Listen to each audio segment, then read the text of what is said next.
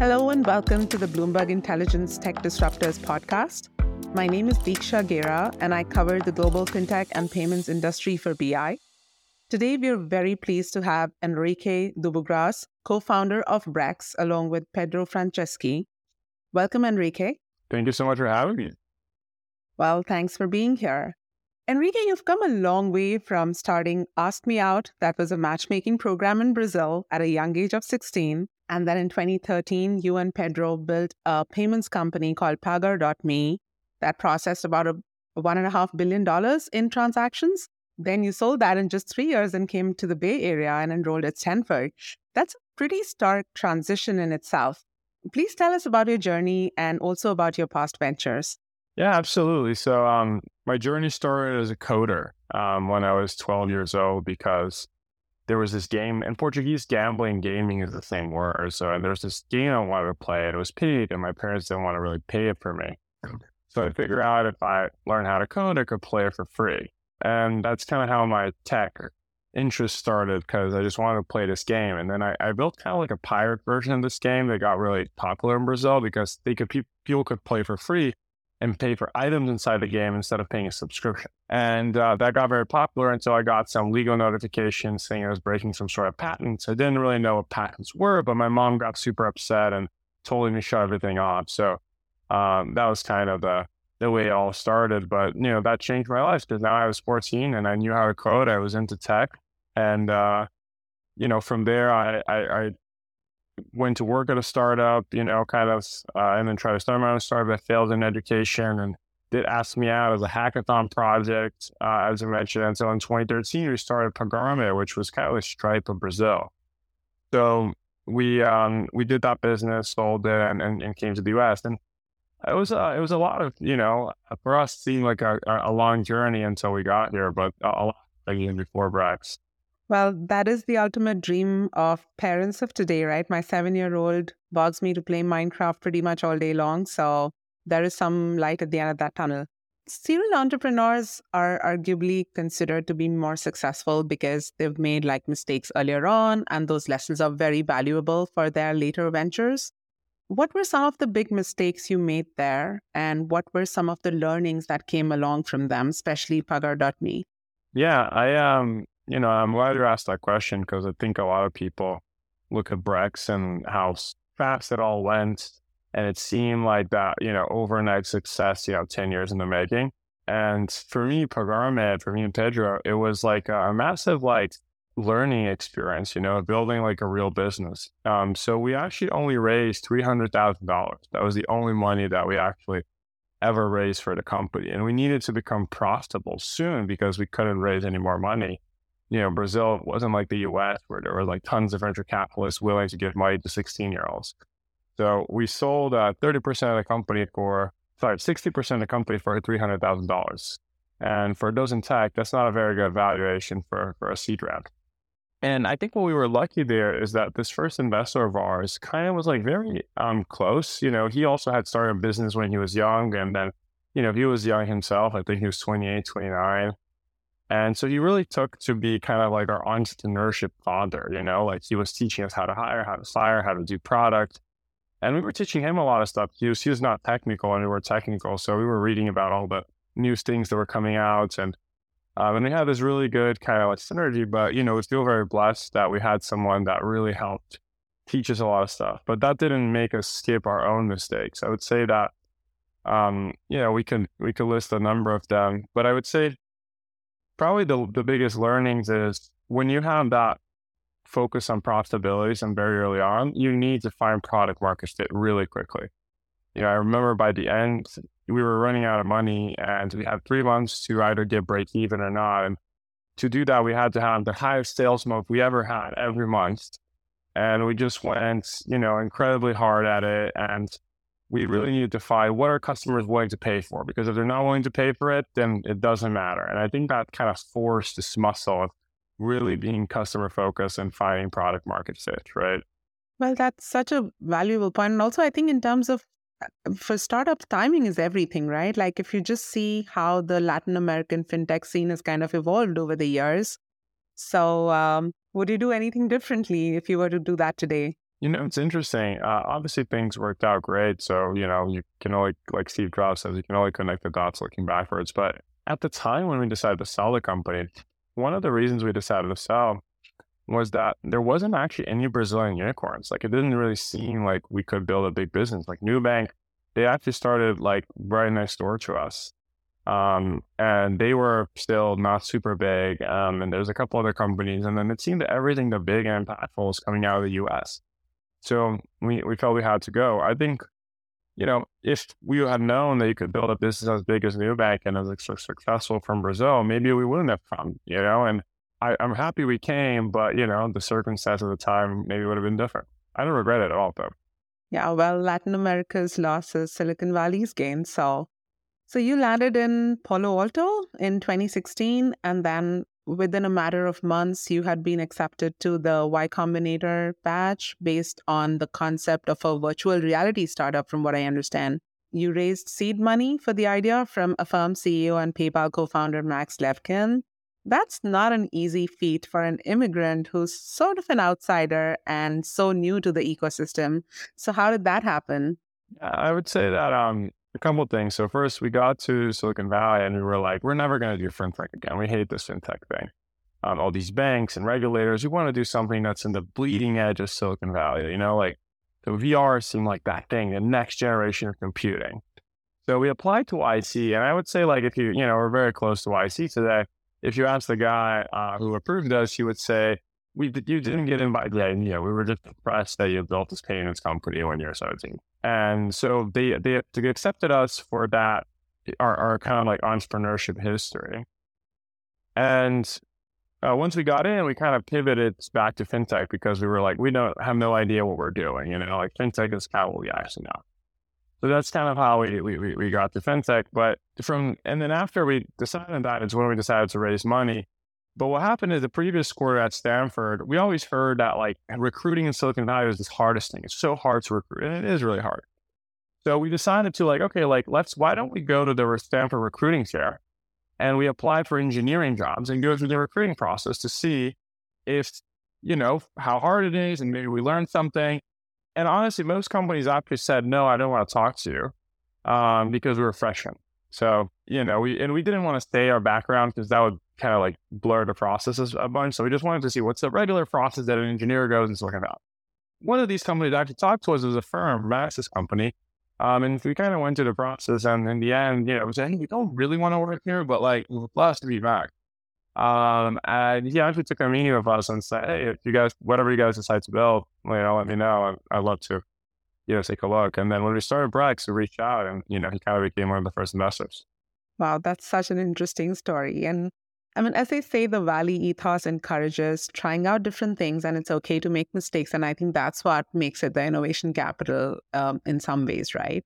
So this is the point where Brex was born. And and why don't you talk to us about what was the initial idea and how did that come about, and how was Y Combinator kind of involved in that in that thought process? Yeah, absolutely. I, I, I you know, I, I want to be just also a little bit uh, realistic about Silicon Valley and you know, you mentioned it being an outsider and all that. I think Silicon Valley loved its brands, you know. Um, I think the fact that we had we're at Stanford and went to Y Combinator, that was like they just like love that, you know. And um, I met so many other founders that were just as smart as we were, but they didn't have the credentials, and you know they didn't get the same opportunity. So every time someone from Brazil is coming, it was like figure out a way to get associated with these brands because like people really like them here. And, you know, you can say it's fair or unfair, but it is what it is. And, you know, we're just kind of like super pragmatic about it. Um, so yeah, I just wanted to call that out. So it's like, it's not like, uh, uh we're kind of aware of that. And, you know, and it was a little bit more thought out than kind of seemed to stumble upon. But I think that's something that's important for, for people to know. Yes. And you did not complete your, your uh, thing at Stanford, right? No, no. We dropped out after we started Brex, so six months in or so. Um, but the story of how Brex started was we we were in Y Combinator and we decided to kind of pivot to this um, out of VR, right? And you know, we went to a partner and they basically said, "Hey, what do you actually want to build?" like, well, what we actually want to build is like a B two B bank, a next gen B two B bank, because at Pagar.me we were payment processing payments, and you know, we decided that we wanted to you know, the next step for us there was like doing a B2B bank because we were paying into business bank accounts. So it was natural that we would just keep the money there, and make payments out of there. But we sold the company before we got to execute on it. And the company that bought us actually executed on. This company still in Brazil. And then, so why don't we do that in the US? And but then talking to other founders, they're like, okay, like we can't really find why people would trust their money of these random Brazilians that, you know, just got Silicon Valley. Um, so uh, we looked at Nubank in Brazil and we made third credit cards. And I thought, oh, that's smart. Like, why don't they we do that? And then I think talking to YC, they were like, yeah, like credit cards for startups have never been solved. A bunch of people have issues. And we're like, and we went to talk to a bunch of startups and turns out, yeah, they had raised like $5 million and they couldn't get a credit card. And we thought that makes no sense at all. Like how, how is that even possible? Um, and that's hence where the first idea of Brex credit card for startups started out. Yeah, so I can kind of relate with that, even though I'm not a startup founder. But when I landed first in the US, I was told I was blessed that I could have a bank account. And I had like a well established financial history, but not in the US. Uh, so I can well imagine, like, despite my salary statements, if I can't get a bank account for startups who don't even have like proper documentation or even sometimes no revenue to show, um, why that could be a challenge. So Brex claims to be the first fully unified global spend platform with corporate cards, expense management, reimbursements, bill pay, and travel all in one. The company offers business credit cards and cash management accounts to startups. That's how you started. And then you've extended into expense management software last year and integrated travel in partnership with Spotnana this year. We'll go through each of these subcategories a little bit more in detail later, but what is the broader disruption that you're trying to bring about uh, with Brex? I think that, you know, if you think about your experience and every other piece of software with your company, right? Like it's it's pretty good, right? Like Slack's pretty good, and then you know you're opening your collaboration software. There's Asana and etc. And for some reason, finance like that never happened, right? Like every piece of software that you touch that has to do with finance is always terrible. And we always ask ourselves, and kind of like our core belief is the reason that's true is because in finance, there's always the bank on the other side, right? Like it's always like someone interacting with the bank. So we believe that the only way to make that experience truly great for users and finance teams is by vertically integrating what the bank does and what the software does and bringing all of that into one place that we call the kind of like financial operating system, right? So I think that's the, the disruption. If like if we want to want to change how finance works, uh, we can't just do the software because we need to integrate of all these financial service rails.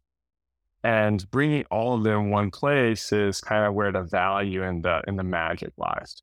That's great. So, so what are the companies that are serving some of those needs that you're trying to kind of do a better job at, and um, what are the areas that you're kind of going after right now?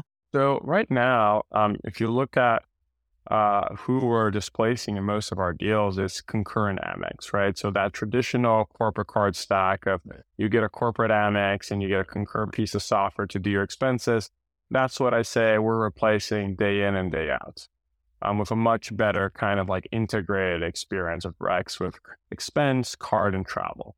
Um, and also, I would say on the banking side, you know, that's something that actually grew a lot recently, given all the recent phenomena, uh, disrupting the operational piece of payments. So paying your bills, running payroll, you know, all the kind of like day to day stuff, not the big loaning, lending stuff or, you know, just complicated treasury management, but the actual like day to day payment operations and that you have to do, you know, that cash reconciliation, etc.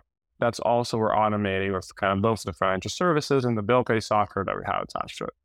Awesome. So we'll come to those individual categories in a bit, but just in terms of your client base. So Brex started with catering to fellow startups, and I hear it soon became a rage within the Y Combinator startup ecosystem. You then had a brief stint with traditional SMBs, which you later exited, and now you're in the process of extending to enterprise clients. So, from your vantage point, could you talk to us about these segments in particular and what characteristics of these segments influenced your choices? Perhaps let's start with the startups itself. Yeah, for sure. So if you think about why Brex started startups is because they had such an acute need that even if the product wasn't like fully complete, they were willing to use it, right? So I'll give an example. Scale AI, which is a big kind of like AI company today, actually, is uh, was our first customer back in uh, 2017. And uh, Alex, the founder, was 19 years old and actually didn't have a cycle, so he couldn't get a credit card. So for him, like no matter how bad the product is, just getting a credit card that he gets to use everywhere, that's already like so much better than not having one. Um, that he was willing to sign up, right? So the value proposition for these startups were so strong because we had this like super differentiated underwriting model. Um, but at some point, we kind of ran out of startups. You know, we have like pretty big market share. Um, you know, we're the leader in the space for a long time now. So we needed to find out where do we expand. And there was a couple, there was kind of like three options we could go to. One of them was we just go, hey, we did startups, let's go to another vertical, let's say e-commerce. So we tried that. The other thing is like, okay, like startups are like small businesses. So why don't we do any small business? So we try that. And then the other thing is like, hey, these startups are growing and they're becoming mid mid-sized and larger companies and kind of like enterprises. We also want to do that. And we actually tried to do all of them at the same time, you know, which we can talk more about as kind of why that didn't work. But um, today, you know, we mostly serve the startup clients. Then we would say the mid-sized clients. So people, let's say with at least 50 to 100 employees and kind of like the enterprises as well.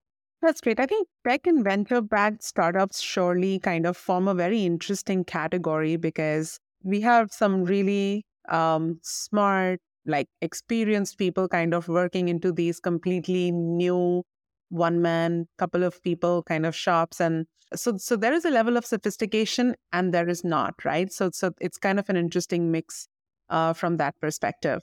But the transition to small medium businesses so what happened with that? Like we see that you had about 50000 customers as of march last year and then that dropped to about 20000 plus right now. I presume a fair bit of that was just shedding off the some of that smb segment and also some sort of client purge. So what were some of the challenges that you were facing and what was the final trigger that prompted you to exit that segment? Yeah so basically the main challenge was doing all of this at the same time and the problem is these things didn't converge. So when we talked to the like very small businesses, the main thing that they wanted was capital. So we talked to them like, what can we build for you? And they would say loans. And then when we talked to startups, right, like what can we build for you? And they would say, well, all these features that I need to be able to scale with you, because now I was 10 people when I joined. Now I'm 100, 200, 500, 1,000. And like, I don't need loans. Like, I don't need any of this. And the, you know, the small businesses were like, oh, I want like just easier because like I'm the one doing it, right? Like I'm the person actually doing the payments day to day, etc. The startups are like, well, my finance team is doing. They need a set of controls and things that you know they need to be able to scale. So the the kind of like feature pipeline didn't really converge, and we were basically almost splitting the company in two. And that kind of we looked at that and said, hey, we won't be able to be successful at any of them. And then when we looked at like who our core customer is, was the startup. So we had, if we had to pick, we picked the customer that we started and that was our core business and got us there. So that's why we decided to kind of like stop serving them and focus on these like startups, mid market enterprise. But what we found is a lot of the, even outside of startups, when a startup gets to 200 people or 500, 1,000 or 5,000, the needs that they have are actually pretty similar to any other company of the same size. Um, so we were able to then expand a product that we built for them when they grow to any company that's like slightly larger and needs the set of features that we have. Is it fair to say that your core competence in this aspect would be agility and ability to scale and that was kind of playing more strongly to like tech first companies is that is that a fair assessment i think yeah like a, a way to put it would be to get the most benefit out of Brex, you need to care about scaling. The fact that you can start small and go all the way to really big. And that happens pretty often in startups. It's kind of very rare that a tiny retail shop that becomes Walmart. So that's not what they're optimizing for. Understood. And you referred briefly to the whole um, lending aspect of SMBs. And I can tell you from my experience that that's one of the segments that has always been underserved, undercatered, um, hard to cater to from the bank side as well. But just talking to the the core startups or the tech based um, ecosystem here, how do you think what is the plan to scale around their working capital needs because if you're issuing cards for them that's pretty much there is a line that you have to provide right and and for that you need capital and how do you scale around that I think there's two pieces of it. So startups, when they get want to get funding, they have VC capital, and that's their main source of capital. They don't really use their credit card as a way to like float money. That's not really the use case, and that's why the underwriting models never worked for them because, you know, a startup might be have 10 people and zero revenue and have $5 million in the bank account. We wouldn't give them a $500,000 limit while versus the bank would give them a $10,000 limit. So that's kind of like was what we were changing, disrupting when we, we started uh, on. And then when companies grow and they do have like more working capital needs, right? Even outside of technology and startups, credit cards are also not the best way to do that. They have like bank loans and warehouse lines and other things that they use to fund their operations. So um, they're, they're using credit cards for that either. So credit is not that big of a part of our business. The reason our customers choose us is because of the software functionality, easiness, controls that we provide, our global capabilities, you know, the easiness for employees, the budgeting system that we have, all of that, not because of the credit small businesses, when we serve them, is exclusively because of the credit.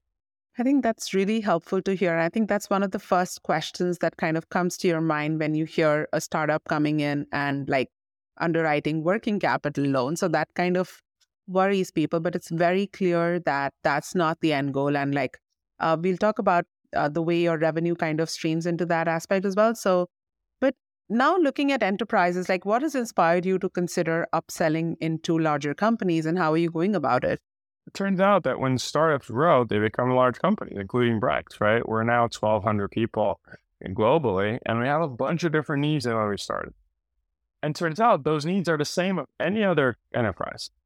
Um, so by actually growing with our customers, we ended up building functionality that's now you know, useful and, and generates a lot of value for any company of any size, right? So we serve since like 91% of all Y Combinator companies are in Brex, all the way to like large companies like, you know, DoorDash and Coinbase and a bunch unannounced ones we have in the, in the pipeline to, to share. Um, but they are really, really large companies and have like pretty similar problems that we had or, you know, these startups had. So obviously, like this is a relatively lesser risky segment in a way, but it also comes with its own set of challenges, right? Like the enterprise business, and enterprises basically appear to already have a very long-standing existing partnerships with established players.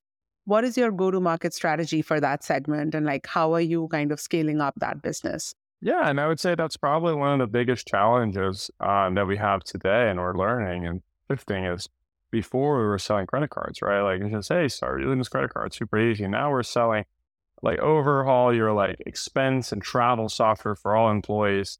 Um, so it's a little bit harder on the way in, but it's also hard on the way out. The thing that we're doing is we're actually like rethinking with AI and a bunch of other things, like how do we make that switch really easy? You know, how do we make it so that if you want to switch from Concur to Brex, that's like a very seamless experience that you can do it in a week instead of, you know, being a project that takes months. And how do we use technology to like automate that?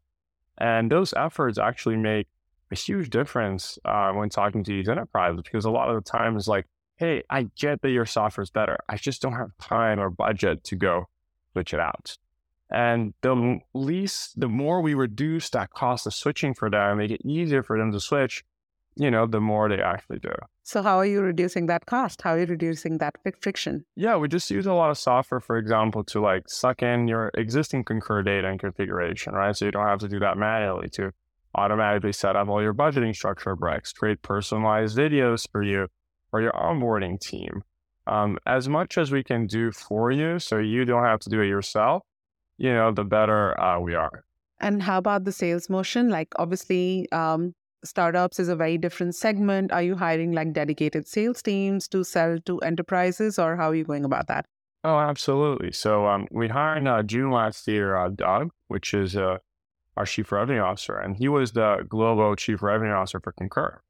So um, he actually is building up an amazing sales force that is able to kind of rip and replace Concur and Amex and, and, and all these other all in, in, all these big organizations. So uh, we're actually learning a lot from him and leveraging his talent to to be able to help with this. That's great. That looks like a really exciting journey from here on. So moving on to like talking about the business segments in particular.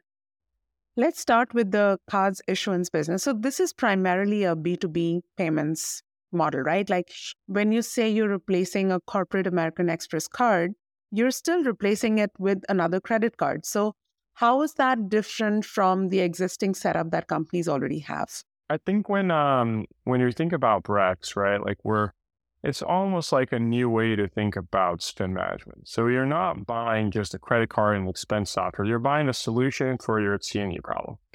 And that comes of credit cards, expense, and travel because, you know, you go to a trip, you book travel um, through some sort of agency, right? Like, you know, you could use any of these booking tools, you need to pay for restaurants and Ubers, and that goes on a credit card.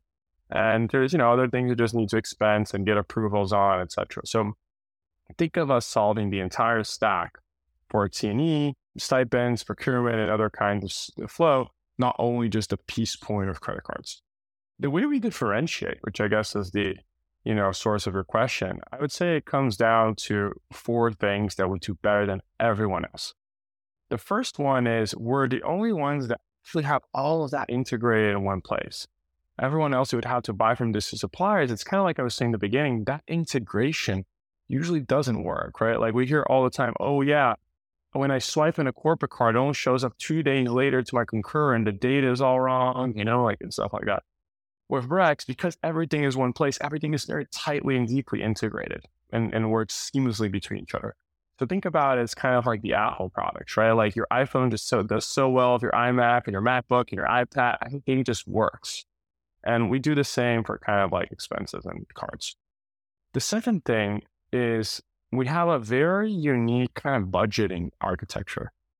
So, you know, when companies they actually want to cut costs, right, or you know change spend, they do things. For example, okay, like we don't know how to like cut these costs, so everyone now from San Francisco to New York needs to take two stops. You can only spend $100 on the flight.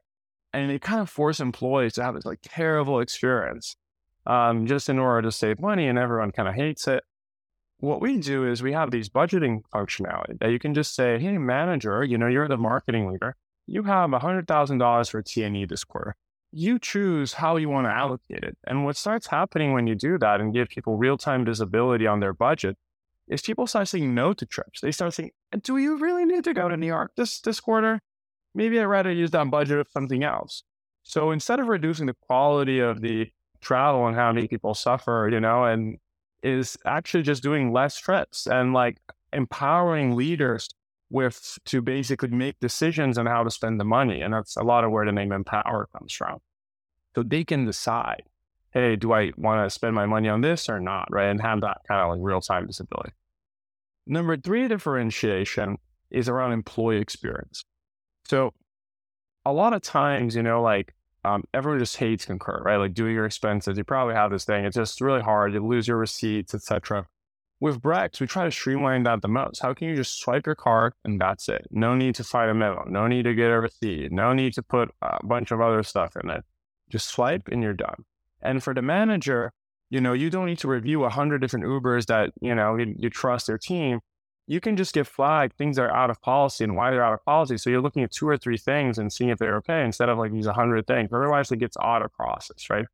And we believe that like a better employee experience just increases the quality of the data for finance teams, which just makes their job like way easier in order to close the books and keep the company compliant. And lastly is the most global. Like Brex, we built a lot of our own financial infrastructure. We don't use any third-party software, you know, like Stripe Issuing or Marqeta or Jack Henry or TSYS, any of these kind of like banking as a service or issuing processors. We built everything from scratch, which allows us to expand globally much better and faster. So um, we can actually serve companies in over 35 countries now, including some pretty hard ones. And, you know, if they have local operations there, we can collect in local currency, issue cards locally, and really serve, you know, global companies in a really meaningful way. So, you know, those are probably the four main kind of like differentiations that why customers pick Brex.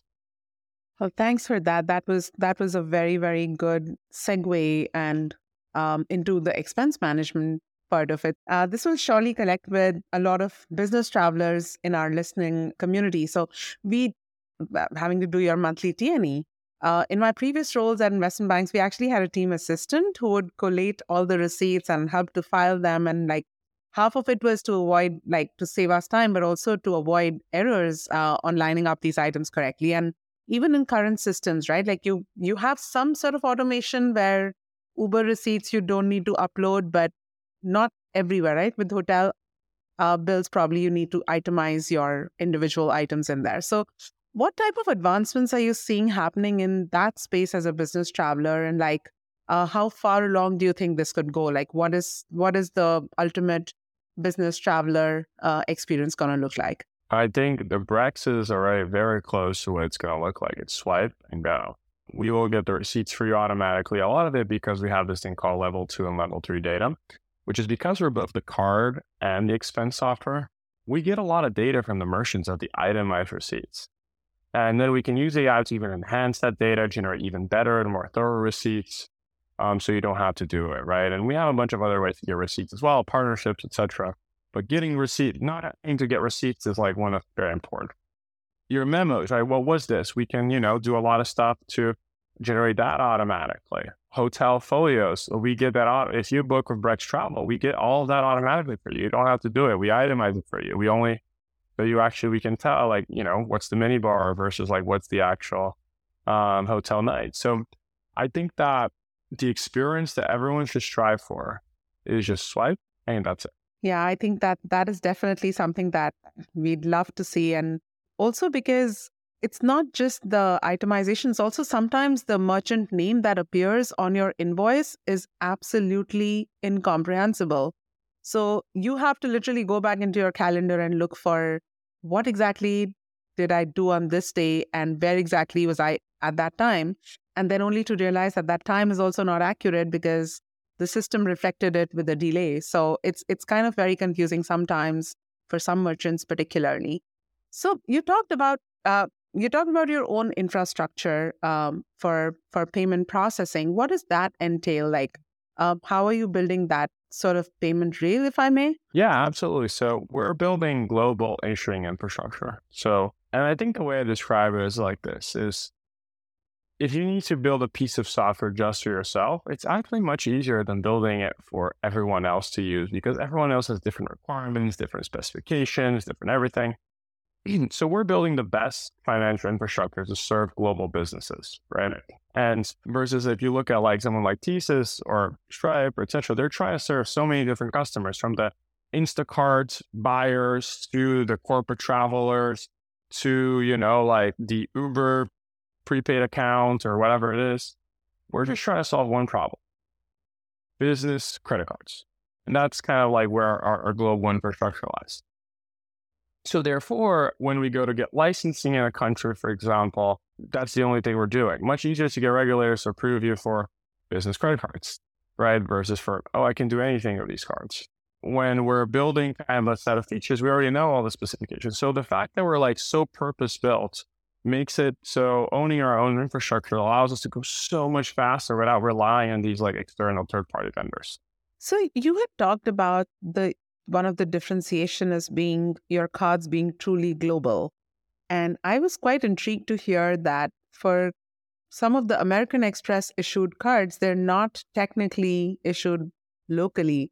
Could you talk to us about like how is your offering different there? Yeah, so I think there's two pieces. Um, so one piece is does your card work everywhere? And I would say that like MasterCard does all that job for us. Like, you know, if you have a MasterCard, it works, right? Like it works in most places. And American uh, Express has just a worse acceptance than MasterCard. You know, it is especially globally. In the US, it's the same, but like globally, a lot of places don't take Amex outside of the US. So that's one piece. The second piece is when you actually have global operations. So let's say you actually have employees in the UK or in Japan or in Brazil. You want a credit card that you can actually pay in local currency, account for in local currency, be issued in local currency. So you're not paying FX fees. You can put in the P&L of that business Because if, for example, you have a bunch of employees in Brazil with cars issued in the US and you have revenue in Brazil, you seem like you're way more profitable in Brazil than you actually are because that those expenses are getting accounted for in the US. So it's important that everything gets accounted properly and locally and paid in local currency, you know, of the local tax needs, right? Because in Mexico, there's like different receipt requirements that in France and in Brazil and Japan. So having that global platform all integrated into one place is where a lot of our customers see value. Over 50% of our businesses have global um, employees today. Yes, and, and I can confirm that as well. Like um, in Asia, quite a few countries, American Express is not as widely accepted, particularly like in relatively smaller stores or cities or so so that definitely is a very compelling proposition. One of the core themes that we are seeing within the payments universe is software embedded payments. And obviously, with your spend management platform, that is a theme that you're playing to as well. It has also led to divergence in payment tech across different verticals. You've obviously picked up the baton on travel. How did you make that decision? Why travel? And also, um, how do you see this expanding to probably other segments or categories in, in within corporate travel? I think the way we think about it is we are solving you know, one of the core things our customers hire us for is to solve T&E for them, right? Like they have travelers, they have offsites, they have everything. Brex, I want you to solve T&E. And, you know, we have this kind of all-in-one proposition. So if we say, hey, yeah, but if you want to travel, you have to hire another company, it wouldn't really work, right? It would be kind of like a disjointed experience. So having this like one integrated travel solution um, was very, very important to us. And uh, we solve other things too, as well. For example, stipends, right? Like if you want to give $50 work from home or, you know, like a wellness type stipend gym, you can do all that through Brex. We procurement as well. If you want to give P cards to people. So we go more for the like, what is the use case that people are doing? And what are all the tools we need to do to really help solve that use case in this like really integrated manner? And so that's more than it came, where it came from, um, honestly. Well, thanks for that. And I'd be remiss if I did not talk about SVB having you on this podcast because Brex clearly was one of the few companies that really shone out in the middle of what was going on. So this was one of the biggest incident that happened in the financial sector, especially in the Silicon Valley. The bank going down pretty much sent shockwaves through the tech startup ecosystem. This was the, almost 65,000 startups relied on the bank for operating accounts and credit lines. Let's talk about what that meant, that incident meant for startups uh, over that seemingly long week and weekend. And you were in the market with ears close to the ground. What did you see, and how were things unraveling at the time? The way it happened was Thursday morning, we started to see a lot of inflows of deposits to our accounts. And that was like way more than average, maybe 10 times more than average or something like that. And like, there's something odd going on. And we started getting some messages about, oh, SVB, there's a run on the bank. And people were saying that. I was like, oh, it's so unlikely. Um, so I called two people that were super new banks really, really well. And I asked them, hey, like, what's the chance of this happening? They're like, very low, like, very, very improbable this is happening. Like, no way. And one of them was he said, yeah, we should probably buy stock, you know, in this bank because, you know, like, um, it's so low probability people are completely overreacting. And honestly, like, from a technical perspective, they're right. It was really low probability. But then I, I called some other investors who knew nothing about banking, and they're like, "Yeah, it's a complete run of the bank. They're gonna fail. It's gonna go to zero. And I was like, "That's really weird," you know. Like, but and then you know, my co-founder is probably more risk averse than me, so he said, "Henrique, like, you're being too optimistic. Um, you know, like, let's uh let's take the money out. If they're okay, we'll put the money back in on Monday." I'm like, you know, you're right. I think that's okay. The problem was like everyone was thinking like that, you know, and so everyone took their money out and maybe they would put back in the Monday. Uh, we, we took a bunch of money out um, and we just saw a bunch of people doing it, but we still didn't think it was going to happen. And so Friday morning, you kind of knew that like everyone was talking about it. Everyone was taking their money out. VCs were sending messages saying, take your money out, you know, and, um, and then that happens. Um, and we were really sad. Like SVB was actually our first warehouse line. They gave us our first debt. Uh, they actually have some options in Brex. And we just thought it like it was really sad that that happened to them, and we weren't sure for a while if this was going to be good or bad for Brex because it's not like, oh my god, ba- banks are failing, let's run to fintech. You know, like that's not like the natural inclination that we thought people were going to have. Yeah, I, I, I hear you. And I was in Palo Alto at the same time as well when all of this was unraveling. And uh, I'm a banks analyst by um, for for most part of my career. I've looked at banks, and I was at Lehman Brothers when it went under. So that definitely had a vibe when people thought that oh, this is too important to fail, and when it actually plays out. So it it really felt like a very long weekend. Um, and for sure, the impact on a lot of startup founders was kind of heard more in the valley than anywhere else. Uh, we actually published a research piece about how this fallout could lead to liquidity and funding implications for the broader fintech community. Like they had about 71% of IPOs since 2020 were SVB clients, and there was an obvious risk of contagion. And like I completely was not sure what was going on at the time. But yeah, I, I, I think the other aspect of this, even with the takeover, is that this is a category that large banks did not have a risk appetite for, even in good times. So, what are some of the key lessons that you've learned? And more importantly, what are your clients doing differently after how SVB has panned out? Yeah, I think there's a couple things. So, the first one is it was really hard to compete with SVB and Bank. They were good. Um, and the reason they were good is because customers back then, they wanted to concentrate their banking relationships in one bank. So they thought, look, yeah, SVB doesn't have the best interface, not the easiest. I need to talk to someone to do everything, but they have the best loans. They have like personal loans, they have mortgages, they have a private bank, they understand my business, they have relationships with VCs, VC tell me to do it. So if you had to pick one, it was hard not to pick that. Uh, what happened after that was customers don't want to pick one anymore. They're like, I'm done with this situation of picking one. And we call it, we always joke that the week that SVB happened, we saw everyone go to, to JP Morgan. And then the week after was the week everyone was remembering why they didn't pick JP Morgan in the first place. And I think that what most customers want to do now is that they actually want to have multiple relationships. And for us, winning one out of three that they want to have is much easier than winning one out of one. So we just sell them, hey, put some money in Brex, do your payments, do your bill pay, run your payroll, do all the kind of things that you want to talk to someone every day to understand you that gets you. But if you feel better, keep some money in JP Morgan, keep some money in whatever bank you want, right? Like, and, and just kind of like maintain those relationships. As long as you're not having to pay bills from all of them, because that's will be a lot of overhead, that's okay. We'll, we'll automatically fund the money for you to pay your bills here and run your payroll and make sure it doesn't run out. And yeah, I mean, more philosophically, if you think about it, like having your money across three different FDIC insured banks, how is it supposedly different from having that money in one bank? And we can argue about that till the cows come home, but I think that's exactly the kind of inefficiency that the existing financial system has. And startups such as yourself um, can kind of come in and fill those gaps. So I think let's move on to the to the switch gears to where is the moolah for Brex? Like, I understand currently more than half of your revenue comes from interchange.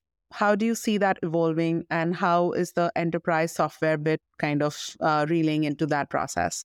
Yeah, we definitely want to like diversify our revenue streams over time. We love interchange because you know it's something that makes sense for the customer, makes sense for us, and it does really well. Uh, we know we make money on deposits now with interest rates where they are. We we're charging for our software, so we're making a good amount of money in SaaS. So I think it will it will be pretty diversified over time. But uh, interchange, you know, it's it's where we started. It's probably where it's going to be the bulk of it.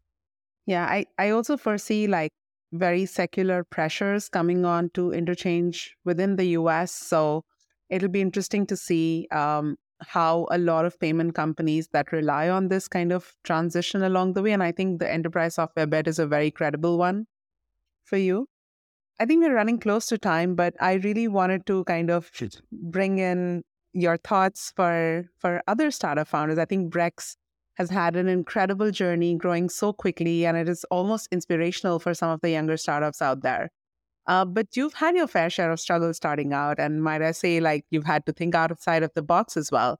I read somewhere that to establish your brand, you'd spend about three hundred thousand dollars to plaster your name on billboards across San Francisco in your early days the fintech startups are I mean, that's that ecosystem has gotten fairly crowded, and top it all, funding environment hasn't been easy. generative AI is the new catchphrase. Like, what is the advice that you would give to fellow and upcoming fintech founders?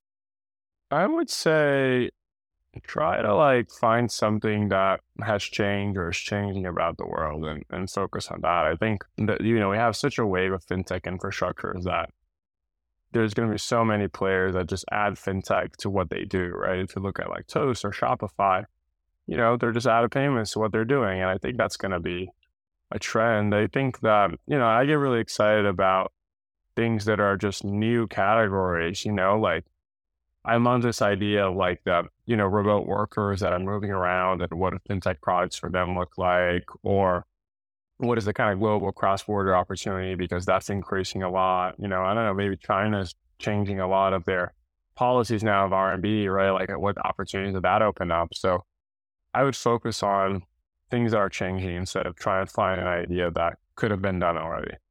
That's a very, very good advice, Henrique. So definitely new categories are kind of gaining more momentum. The creator economy, for example, has had a lot of interest, yeah, from from a lot of uh, not just fintechs, but even established players. And cross-border e-commerce is another one that landscape is evolving. So so we're very excited to see some of these new themes play out and so glad to hear your thoughts on these spaces. So thank you so much for joining us today and have a good rest of the week. Thank you so much for having me.